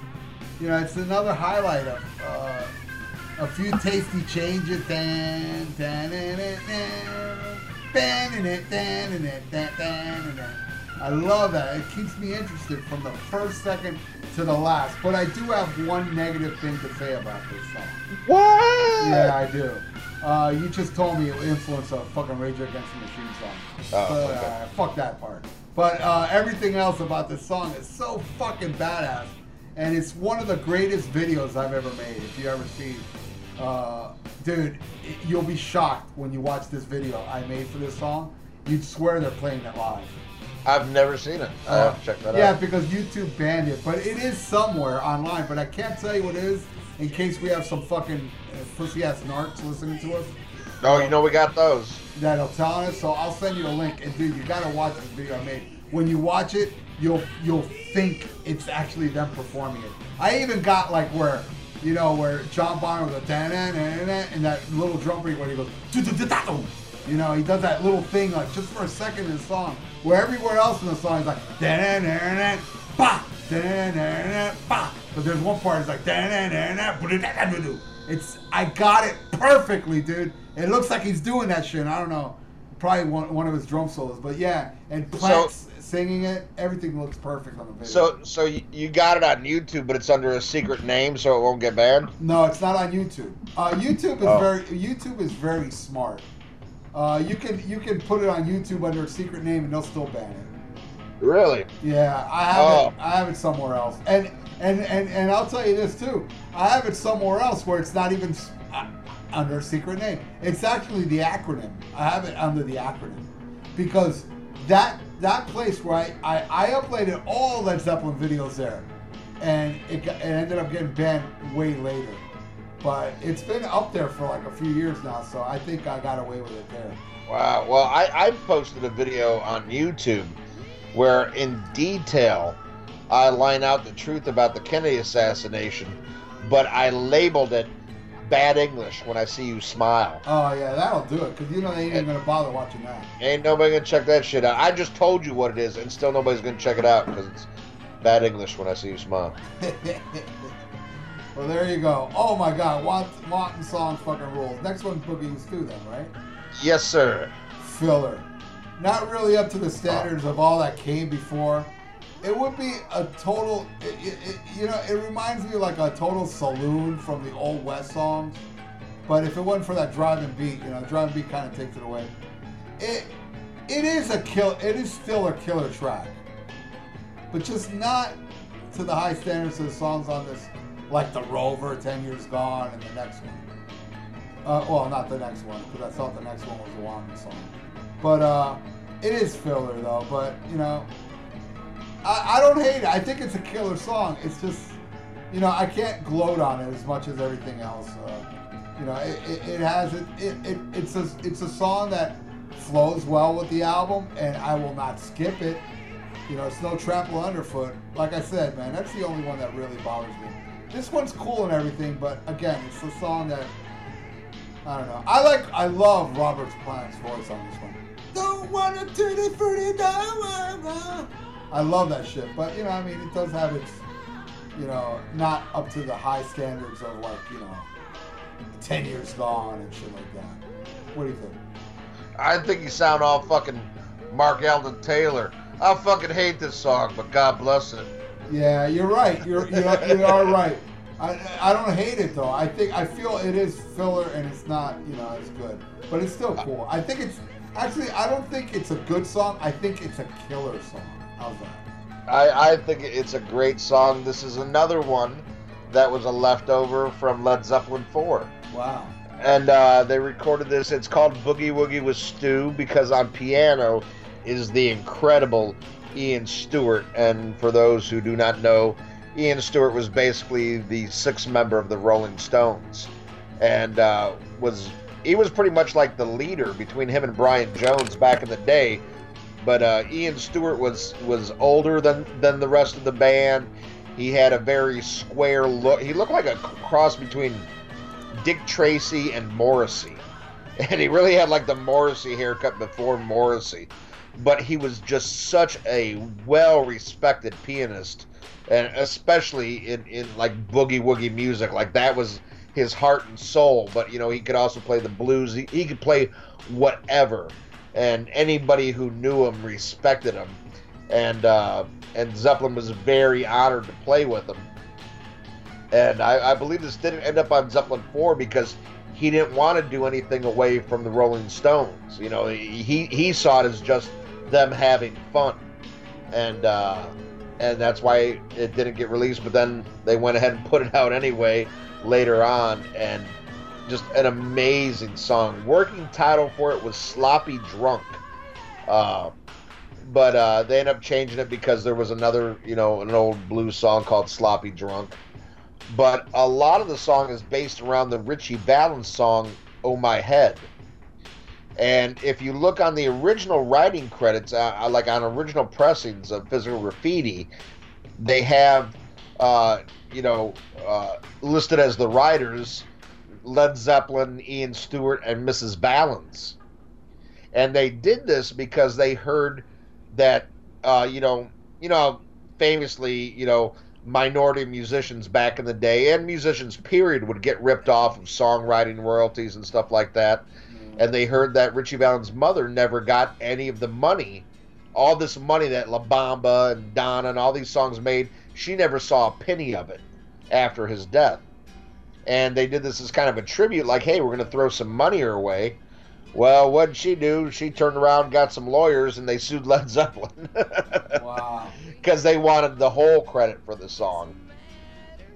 And uh, Jim, you know, Jimmy Page was like, "What the fuck?" He goes, "I I try to help somebody out, and that's what happens." You know, basically, you know, that's my luck. You know, Yeah.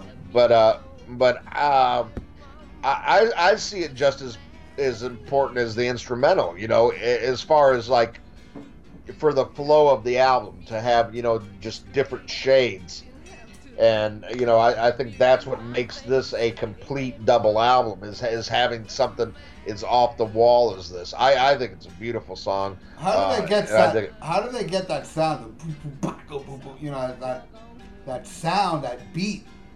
Where did that come from? It sounds weird. You know, it's not a drum set, is it? Doesn't sound Uh, like drums to me.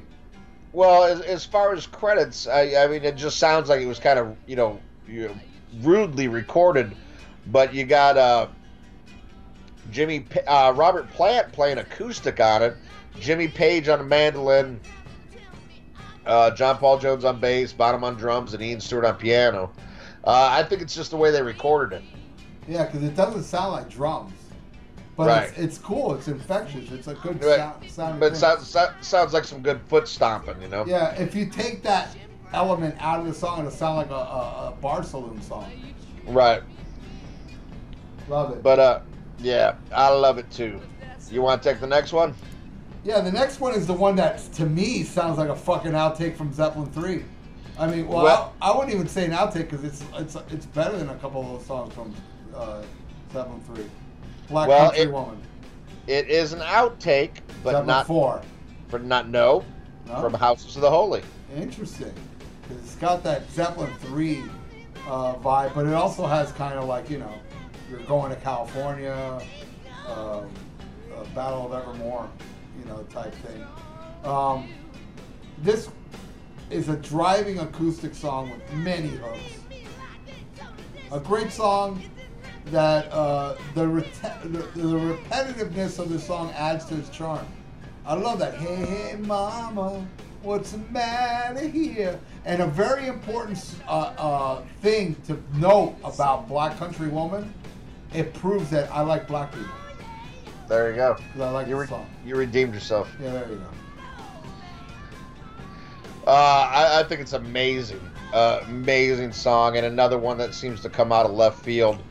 But again, what you need on an album, you know, if you're gonna do a double album, man, you know, it can't all sound the same. You got to have light and shade, and you know, different stuff, or you know, it, it it's, it's basically like you just re-recorded a song. You know, you need all these different flavors, and this is a great fucking flavor on this one. Um, the original title for it was uh, "Never Ending Doubt and Woman Blues," and you know a reference to the you know the final spoken part on the song. Uh, absolutely love this one.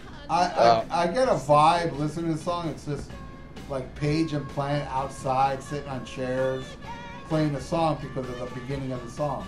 Where you hear, Right. the, you hear the plane. Oh, keep it in, keep it in. Right? I get yeah. that vibe, you know. Yeah, Robert Plant says, "Nah, leave it." Yeah, uh, yeah, no, it, it's it's awesome. Plant used to do this on his solo tours, and uh, he also did it with Alison Krauss when he did the tour with her for the the album they recorded. And uh, man, gr- great great song. Yeah. All right, now Oh. now we end the album with the last track. That's right. Sick again. Oh man, do I love this fucking song. And what I love is the way as much variety as there is on this album, uh, it kind of starts and ends the same with a good hard rocker. And I love this tribute to teenage groupies. And uh, Robert Plant, as he calls them, LA Queens and uh, it was all about how he had pity on these girls that were were so young. he was quoted as saying, "One minute she's 12, the next minute she's 13 and over the top." you know, and uh, and uh, what a great uh, ode to those dirty girls that we all love so much. Uh, I think it's brilliant to end the album like this and uh, there's a, a again a great version of this on the on the live album with the Black Crowes with Jimmy Page. Um, absolutely love this. It was played a lot on the '75 and '77 tours, and uh, man, what a what a killer track! Great way to end it. What do you think, Ralph? I love this song a lot, but I don't understand why this one made the set list.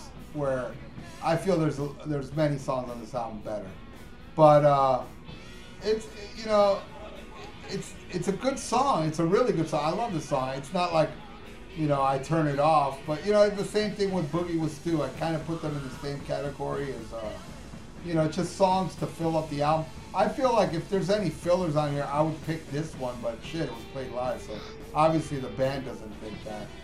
But um, you know, I don't really think it's a climactic ending to this album that what this album deserves, but it's a song I, I, I will play till the end, regardless of you know its warts, as you as, as I would put it. But it's a great song, and uh, yeah, I am very well aware this this was played a lot back then.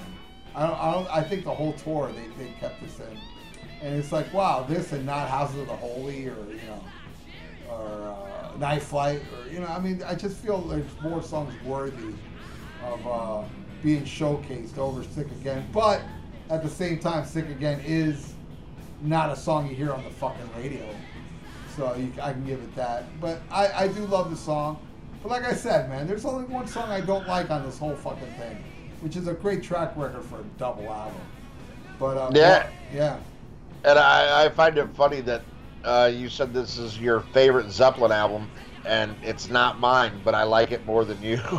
you, you, no, no, that's not true. We like it the same. You don't like In the Light. I don't like Trampled Underfoot. Yeah, but you also called other songs filler that I, I thought were. Oh were yeah, yeah, that's true. You you liked, but those songs. I'm telling you, man. You know what it is? It's unfair for me to say those negative things about the song because I'm comparing them to other songs that I like more. But seriously, if let's say if you put this, you know, Boogie with Stu on Into the Outdoor, it'd be like a highlight to me, and Sick Again as well. So it's just that the company it keeps, it kind of like diminishes it a bit for me but it, it's not fair for me to judge it on other songs. If I judge it on its own, Boogie was and Sick Again and whatever I said of any other song on here, with the exception of Trampled Underfoot, I think they're all phenomenal songs. I love them all. Well, there you go. This album was released February 24th, 1975. And, uh, man, it's, it's considered one of the greatest uh, albums of the 70s and Led Zeppelin's career and just rock in general. And uh, deservingly so. There's so many albums, uh, especially double albums, that, man, you're like, oh, eh, this shit didn't need to be a double album. I mean, we just agreed we love the new Metallica album, but, but probably could have been a much stronger single album. Yeah. Uh, you know, this is this is a perfect example of, a- of a, a double album that is worthy of, of the title that I think could, you know, you could put there with the White Album and, uh, you know, uh, in my opinion, Tommy, or maybe in your opinion, Quadrophenia, yeah. or you know, or, or uh, you know, Exile on Main Street. You know, you know, double albums that that that truly, uh, you know, you don't want to throw anything away. right. Uh, it's it's now this is something I don't agree with, but um, it's listed as 16 times platinum, yeah. but it's actually eight times platinum. I don't like how they they double it because it's a double album. Right. I, I, I don't think that's fair, you know, especially when you see other albums that like uh, it can be very misleading to the success. I mean, either way, whether it's eight million or sixteen million, I mean, it's still like a bona fide fucking hit and a classic. But I, I remember seeing uh, uh, like like Kiss was showing uh, they were trying to say how great a uh, one of the Kissologies did, you know, but it only you know, it really didn't do that great, but because they're counting like four discs, Right. You, you know, it makes it sound like it's this huge fucking hit when it's really not. But I mean, that that's really, you know, that's splitting hairs. I mean, it's still eight million is fucking incredible, even though it's counted as sixteen million. Uh, it's a legendary album, uh, and and will always always be played and always be remembered as as a staple of of classic rock and, and rock in general. And uh, I love it. And it's in between, smack dab in between two of my favorites, House of the Holy Presence. Uh, I love Led Zeppelin, even though there was a period I went like, I think probably eight to ten years without ever listening to Zeppelin. Like, like, like personally at home, you know, just because you know, classic rock radio just like killed it to where it wasn't special for me anymore. But I mean, there's certain, uh, you know, one of the greatest moments of my life I'll never forget is the first time I heard Over the Hills and Far Away. I mean, that's just was a life changing experience, you know, that is burned into my DNA. I, I think I could, you know, come down with come down with Alzheimer's or some shit, you know, and I would still remember that Right. you know, and uh, it, it's hard to believe that there's such a thing as Zeppelin haters, but they're out there. Alex Marquez. You know, the, the same way there's people who hate the Beatles, and I, I don't get it. I mean, I, I believe them when they say it. I just don't trust them. Right. you know, uh, I mean, Led Zeppelin is just once in a lifetime classic music. You know, just incredible. And, And, I, I, uh, mi- I missed seeing them by three weeks Yeah. in Germany. Second to last show they ever played, I could have went.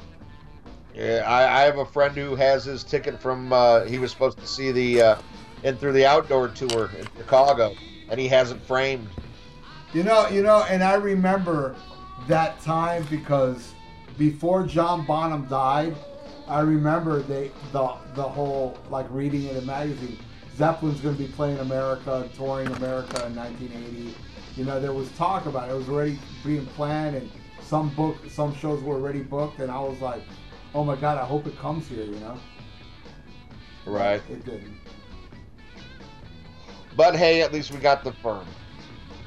Hey, you know, and I gotta tell you, the fucking uh, Plant and Page show I saw was one of the greatest shows I ever saw in my life. Oh yeah, I, I saw both tours, and and they were. Oh, I didn't. I didn't. I saw Walking Back to Clarksdale. Oh, you didn't see the first one. No, oh, it, they- it didn't. It didn't come here. That's why. The the only thing uh, I didn't like about it is, is how they changed up some of the arrangements, and supposedly I think that was at the insistence of um, of Robert Plant. who can notoriously be, you know, a fucking bitch. Yeah, but you know, I mean, it's also a lot of uh, has to do with his dedication to his childhood friend John Bonham. Right? No, no, but but I mean, like, you know, he wanted to change it up because he's like, I don't want to play it just how it is because that's not, you know, artistic. We need to bring something new to it. No, there's nothing wrong with how it was. Well, I remember jo- uh, Robert Plant back in the early solo career. He refused to do any something because of John Bonham, Yeah.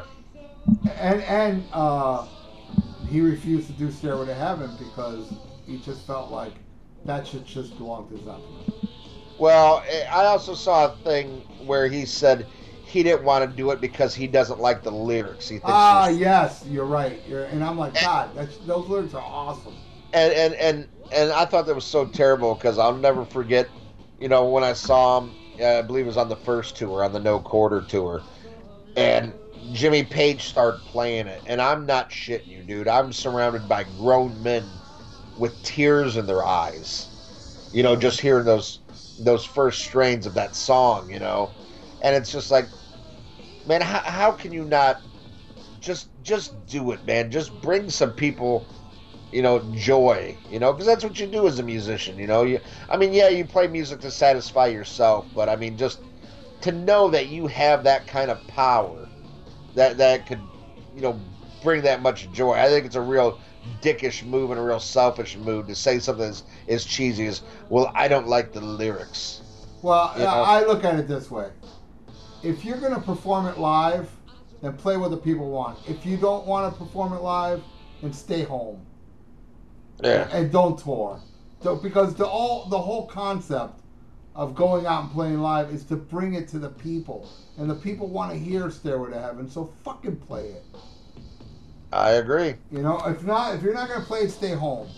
You know, I mean, not that I'm, I, I'm, I'm not complaining because I, I, man, to see them play Tangerine was like, oh my god, you know, and the, Oh, yeah. the, the Wanton song and, um, oh my god, just you know, they played so many songs that were like my favorite Zeppelin tracks that I didn't leave there going, fuck, they didn't play Stairway to Heaven, but I'm not complaining they didn't play Stairway to Heaven, but what I do complain about is, you know, com- uh, like saying uh, I don't want to play that. You know, like oh, oh I want to do it for me, which I feel is a little, you know, I'm you know, I, I'm not like you know. There's a couple Thrasher Die songs that I I wouldn't mind not playing anymore, but I know people want to hear No Pose Allowed and shit like that. You know, and I and I. But uh, let me tell you something. The fact that people want to hear No Pose Allowed, every time I perform that song live, I am so into it because of the reaction it gets. Right, and, and, you know, I, I remember seeing a quote, and, and I can't stand the fucking song, but Joe Elliott made a comment about, you know, how he'll always have to play "Pour Some Sugar on Me," and he's like, you know, do I get sick of that song? He's like, you fucking ain't right, I do. He goes, but I wouldn't have this career, you know, I wouldn't have this money, I wouldn't be able to play if, you know, people didn't love that song so much, and so I, I got to go out there every time and play it with all the heart and soul I can to make them happy. And and you know, and I I, I think he's right. You know. I, I think yeah, it, it, he is right. But I mean, I I but to me, dude, I don't know. I mean, I think it's a little selfish uh, to write a song that you loved when you wrote it, and you know, I may be like I said, No Pose Allowed is a great example because there, that's a song that I performed. Basically, I I think there was one show I didn't perform, but every show there's always people yelling for that song. And when I start playing, I see people headbanging and getting into it. Dude, I get ch- such a charge that I love performing it live. You know what I mean? But you know, it, it, in in my repertoire, you know, I I like I'd rather do other songs. I'd rather people be headbanging to other songs I've done, and yell out other songs. But but you know, the honor of people like wanting to hear something I created with you know a bunch of other guys. It, dude, I, I don't think, I, and believe me, I think I've played it enough. I've been doing it for nine years now. That I, I know, I know, it, I would be like, you know, oh, I got to do this shit again. That I don't think I'm ever gonna feel this way because, you know, just think about it. Like, you know, Aerosmith dude, everything I every time I see Aerosmith do fucking Dream On, it's like they are so into it, you know. And Hey. and I think it's also the the, the crowd. It, it really does it for me, you know. You think I always want to play on the fucking dark side? Yeah, It's worse for you because you didn't write it, you know. You Right. don't, get, you don't Well, get that. You don't get that charge, you know. But you know, it's just the whole charge that people like what you did. all right. Well, enough about me. Know? All right. Well, uh, Ralph, uh, anything you want to say in closing on this album? Well, I did my research as well as you, so um, uh, I I'm a little drunk though. Do you have your notes there? I don't. Yeah. Yeah. What do you want? Oh, Physical Graffiti is the sixth studio album by the English rock band Led Zeppelin, released as a double album in 24th of February 1975 by their newly founded imprint label Swan Song Records. Yeah, this is the first one to come out on Swan, Swan Songs. Yes. And uh, this, that, and the other thing. Alrighty. Well, we hope you enjoyed. I know this is uh this is an episode that's been requested for a long time, so I hope all the fans enjoyed what we had to say on this incredible album. I know I did. And uh Ralph, do you have a pick of the week? I sure do. All right, what you got? Uh, I bought it's a DVD or a Blu-ray. I mean, um, the new Rush.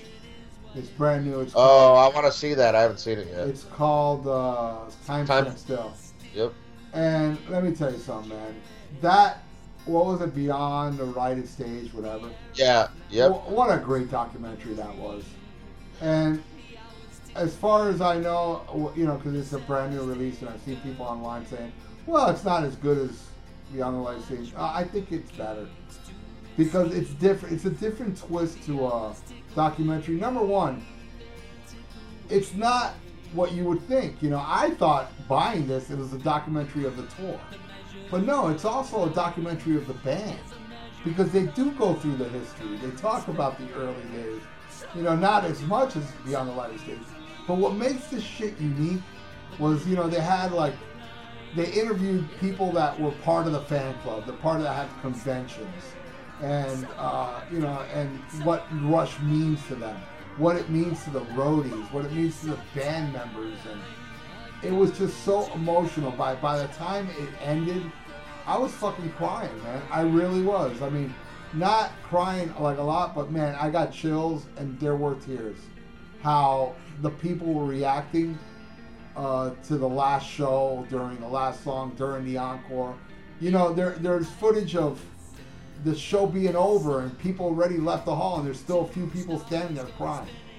And it really did hit home, and I think it was so well done, so incredibly well done, and very, you know, uh, behind the scenes, uh, you know, footage that really did hit home. And I gotta say, as much as I love Beyond the Light Stage, which I give a 10, I give this one a 11. I thought it was a little better. You know, I really love. It was one of the greatest documentaries I came, and and I loved it because it was different. It took a different take, where it wasn't just about you know me, me, me, me. It was like it's more about us. You know, the Right. Rush fan and the and the band, and it really was well made. And uh, yeah, I highly recommend it. I think it's fucking phenomenal. Very well made documentary. Um, I'm not too keen on the extras. The extras was just footage of them during the Presto tour, and it had a lot of Presto songs. Ooh, I would like that then. Yeah, yeah, exactly. But uh, other than that, you know, everything else was great. I would have preferred more, you know, band interviews and shit like that. But ah, whatever, you know. And yeah, they do play full songs during the documentary. It's not just like little clips of them playing them back to talking. So you did get like a couple full songs, not a lot, but I think it was extremely well made. Oh, one complaint that you and I have about the thing, they show like a breakdown, like five shows left. Uh, and, you know, it's like there's one part, it's like 20 shows left, and it shows where they're playing, and then, you know, and then all of a sudden it's like 13 shows left. They leave out a bunch of places, and New Orleans, Oh. New Orleans is one of the ones they left. Ah. yeah, man. Unfortunately. Uh, well, I mean, hey, we were there, you know, so we'll always have that. And, Yeah, it would have been nice if they would have said something because they Yeah. were they were some some of those places they played they would talk about, all right, tonight we're playing so and so place, and they would talk about the place. And it was unfortunate that New Orleans wasn't brought up. Yeah, and, and I'm surprised because that was one of the shows uh, that Neil Peart brought out his daughter Yeah. uh, to, to see New Orleans. So yeah, I'm surprised. It's too bad, but uh, you know, it's not going to diminish that night. You know. well, Uh, may, maybe that's part of the reason they didn't show it because there's no footage of his kids in the whole documentary. Right. They wanted to keep that out. Yeah, and you can see him being very personal like that. So, Right. uh, but I will definitely, definitely be checking that out. And that song, The Garden, man. Yeah. Oh my God, man! What a way to end a career with that song. It's Yeah. Such a, it's such a heartfelt, you know, song about life. You know, it's so great. You know, what a genius that man is. He is such an underrated lyricist, man. Love him. That's my pick of the week. Awesome. Uh, well, my pick of the week is an album, and I think I, I might even have made this a pick of the week before, and if not, uh, hey, and if I did, oh well. And it's one we talked about a lot. Uh, well, I talked a lot about during this uh, review. Is Jimmy Page and the Black Crowes live at the Greek? Oh, yeah. and uh, it's one of those even excuse me if you don't like uh, the black crowes i would recommend it if you're a fan of uh, of led zeppelin and it's not uh, it's not all zeppelin there are no black crowe songs uh, ralph would like that uh, because the record company wouldn't allow them on it they did do black crowe songs on the tour but it, it's mostly uh, led zeppelin and a lot of songs off physical graffiti and uh, there's also some old blues standards. They also do "Oh Well," that was, you know, made famous by uh, Fleetwood Mac.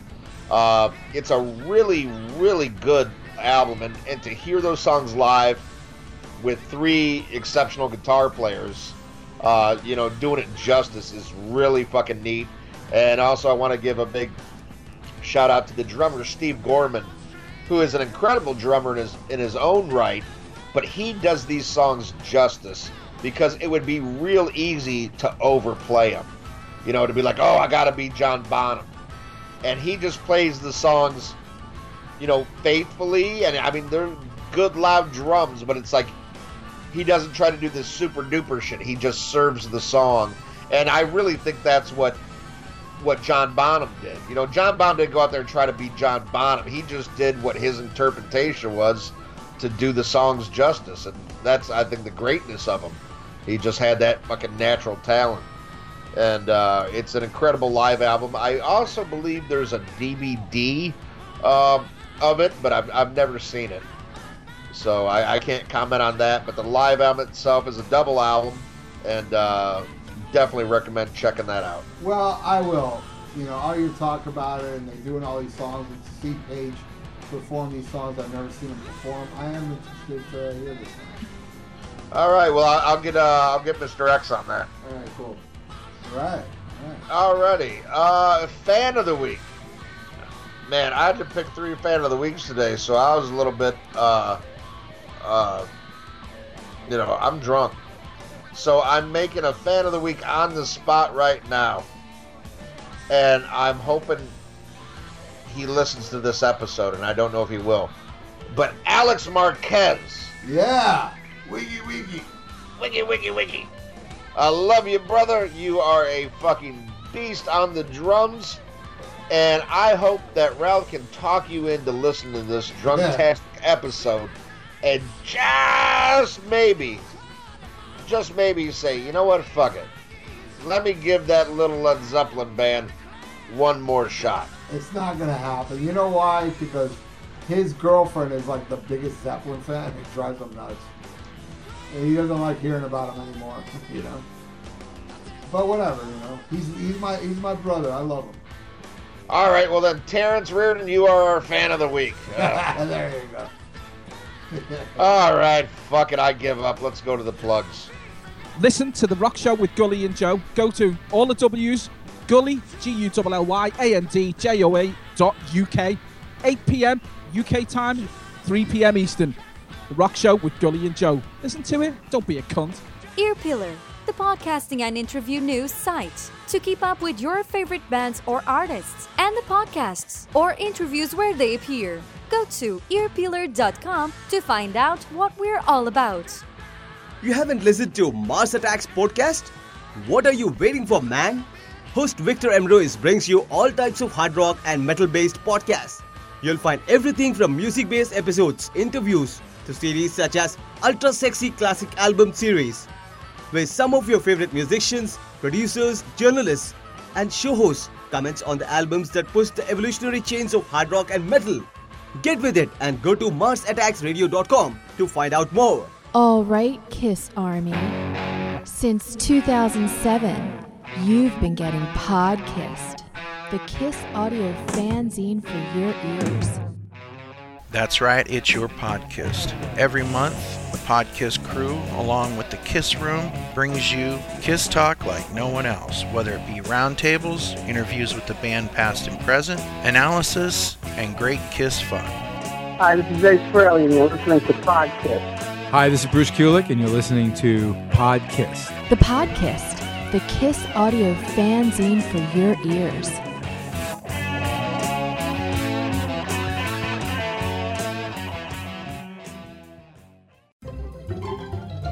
Hey, everybody, I'm Aaron. And I'm Chris. And we're from the Decibel Geek Podcast. And if you love this.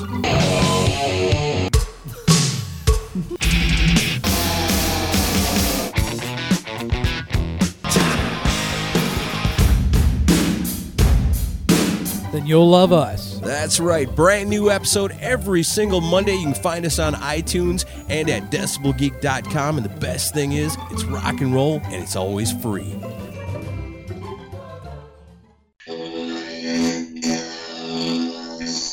Music's most diverse podcast, starring Luke Innes, Greg Simp Bootlegs, and Mr. T from Germany. New episodes released every Saturday on Podbean, Podcast Addict, and iTunes. The true alternative podcast. Have you developed paralysis from trying to choose a movie on Netflix? Of course you have. There's too much garbage on Netflix to sift through. So join us on our podcast, We Watched It For You. We watch a bad movie every week and try to determine its watchability. We Watched It For You is for bad movie fans, B movie fans, underground film fans, and cult movie fanatics alike. Don't miss an episode of We Watched It For You, a guide to the lesser known movies of Netflix, available on iTunes or wherever you download your podcasts. All right. Well, if you enjoyed this episode, and we know you did, as much as we've enjoyed doing it ourselves, getting fucked up. Yeah. Come come back next week when our special guest is Thrasher Die Solstice drummer extraordinaire Alex Marquez. And he tells us why he hates Led Zeppelin, blowjobs, and other things that are universally loved by all people. it's going to be a hate filled episode that will make no sense. Wiki, wiki, wiki, wiki. Wiki, wiki, wiki, wiki. Hey, bro, I got you next Friday, bro. Hey, bro. That's next week on the Rock and Metal Combat Podcast.